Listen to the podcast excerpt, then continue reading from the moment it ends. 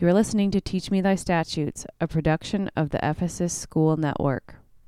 Blessed art thou, O Lord, teach me thy statutes. The company of the angels was amazed when they. Hi, this is Father Aaron Warwick with Jason Everett, and you are listening to the Teach Me Thy Statutes podcast, episode number 53. Today's reading is from St. Paul's first letter to the Corinthians, chapter 4, verses 9 through 16. Brethren, God has exhibited us apostles as last of all, like men sentenced to death, because we have become a spectacle to the world, to angels, and to men. We are fools for Christ's sake, but you are wise in Christ. We are weak, but you are strong. You are held in honor, but we in disrepute. To the present hour we hunger and thirst, and we are ill clad and buffeted and homeless, and we labor working with our own hands. When reviled, we bless. When persecuted, we endure. When slandered, we try to conciliate. We have become and are now as the refuse of the world, the offscouring of all things. I do not write this to make you ashamed, but to admonish you as my beloved children. For though you have countless guides in Christ, you do not have many fathers. For I became your father in Christ Jesus through the gospel. I urge you then, be imitators of me. Father, this is the first time we've discussed either the epistles to the church in Corinth. Would you begin by giving us some background on this first letter to the Corinthians? Yes, I believe you are correct, Jason, that we have not yet dealt with this epistle, so I'm glad we're now able to do so, and I'm happy to provide a little background on this letter to the church at Corinth. The church at Corinth was primarily, if not exclusively, a Gentile community. That is to say, the church there would have been made up primarily of Roman converts to the faith. Perhaps there was one or two, or even a handful of Jewish Christians there, but they certainly would have been in the minority. And quite clearly, when you read the Epistle to the Corinthians, you can see that Paul is addressing them as Gentiles. So that's why I say they were primarily, if not exclusively, a Gentile church. And why do you bring that up, Father? What is important about that? I bring it up because we've talked several times on the podcast about the book that immediately follows the two epistles to the Corinthians when we read through the Bible, the book of Galatians. And one of the things I've highlighted from that epistle, the epistle to the Galatians, is the controversy between Peter and Paul, specifically about how to deal with Gentile converts and whether they should be subject to following aspects of the Mosaic law, such as circumcision. And that controversy happened because Paul stuck to the teaching of the early church, the teaching of Jesus and the apostles and the New Testament. Paul's view ultimately won out. And the decision that had been made at the so called Council of Jerusalem that we read about in Acts 15. Namely, the decision there was that the Gentiles did not have to become Jews. They did not have to be circumcised, nor follow the dietary laws of the Jews to be part of the Christian community. They remained as Gentiles who put their trust in the biblical God, who would live by his teaching of mercy and grace and love of neighbor as taught by Jesus Christ, but they did not need to become Jews. Okay, that's helpful. But can you clarify further then how this is important to our understanding of 1 Corinthians? And also why it's of note that the church in Corinth was a predominantly uh, Gentile community. Yes. So in Galatians, Paul vociferously defends the Gentiles, and he insists that the Gentiles need not cease being Gentiles to be Christians. And it's easy for us, in hindsight, to be critical of Peter and James, the ones with whom Paul took issue in Galatians. It's easy for us to be critical of them because they were going against the decision I mentioned in Acts 15, a council that James himself led and which Peter attended, and so they had all made this agreement that the Gentiles did not have to become Jews to be Christians. But now in Galatians, Paul is saying Peter and James are essentially making them do that. And so what's important about 1 Corinthians from this perspective is to note that you can understand a bit about why Peter and James had become uncomfortable with some of these Gentiles. You see, as you read 1 Corinthians, you see these Gentiles were having some major issues, issues that would be scandalous to the Jews, issues that come up because they were part of a completely different culture than the Jews. These Corinthians had not grown up hearing the Bible read and being taught the moral and spiritual tradition of the Jews. And so there was a lot of discomfort with some of these Gentiles being part of the Christian community from people who were of Jewish backgrounds like Peter and James. And what we'll see in the epistles to the Corinthians is that the Gentile communities were far from perfect or ideal. In the Old Testament, and certainly also in the New Testament, in some of Paul's teachings, and most definitely in Jesus railing against the Jewish religious establishment of his time, we hear a lot about the imperfections of the Jewish religious community. But in 1 Corinthians, we find out that things were no better in the Gentile community. It's not like Paul was defending the Gentiles and their inclusion in the Christian community because they were a perfect church or that they were in any way better than the Jews. Not at all. Paul defends all on the sole basis of putting their trust in the biblical God, in his mercy and compassion, and not because any of us are, quote, deserving. We are all part of the Christian community on the basis of grace. Mm, very helpful. Uh, thanks for the explanation and that background on the Gentile Christian community in Corinth. It's definitely interesting to think of the similarities in that the Bible is often critical of the Jewish religious establishment, as you said, but also here in 1 Corinthians is equally critical of the Gentile Christian community. So I appreciate the background and for the reminder of the overarching biblical teaching that we all are Christians on the basis of God's grace and putting our trust in Him.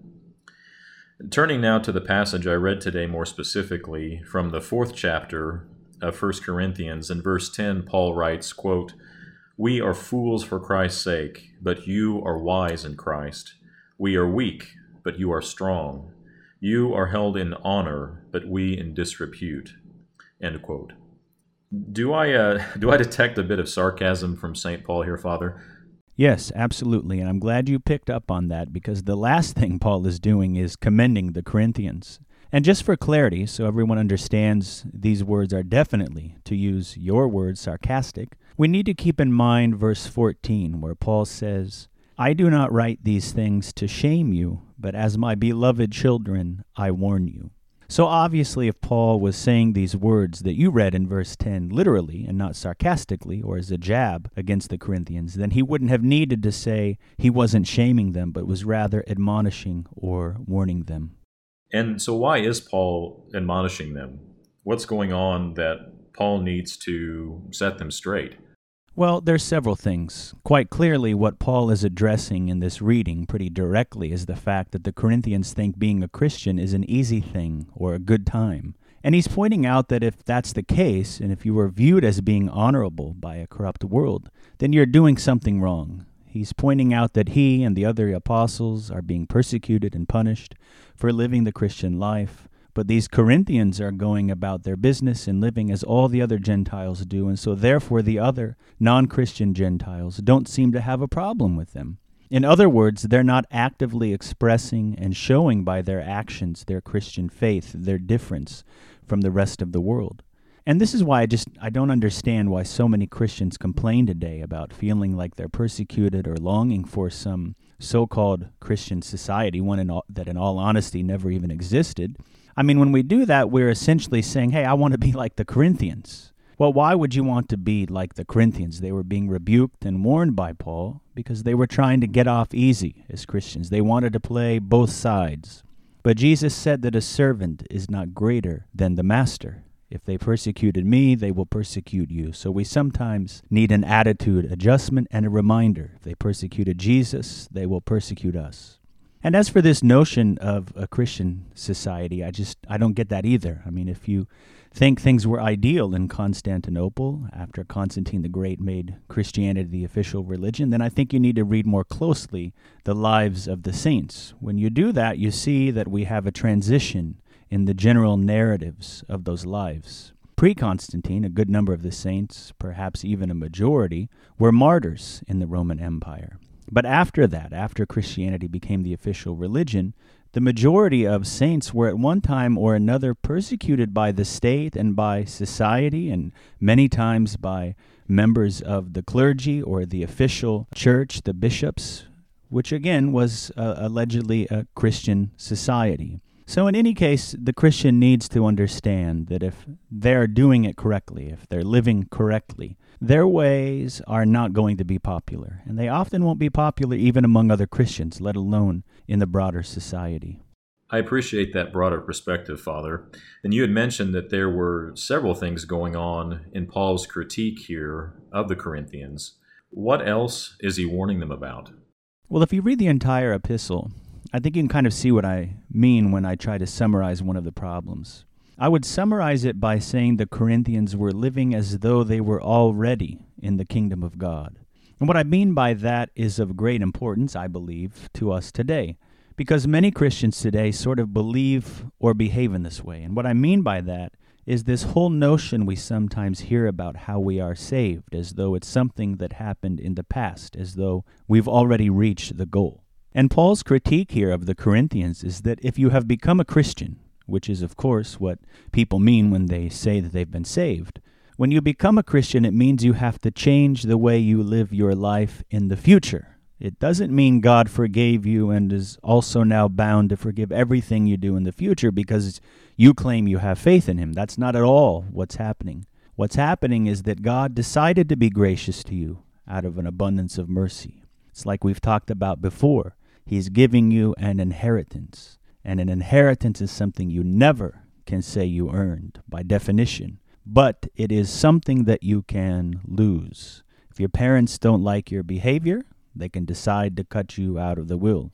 And so, what Paul is warning the Corinthians is that God was very kind and compassionate in including them in his will, so to speak, in receiving the inheritance but if they do not live according to his law of extending mercy and grace to others and following some of the basic moral teachings of the Bible and of the gospel, then they're going to lose out on that inheritance. They'll be thrown out of God's kingdom.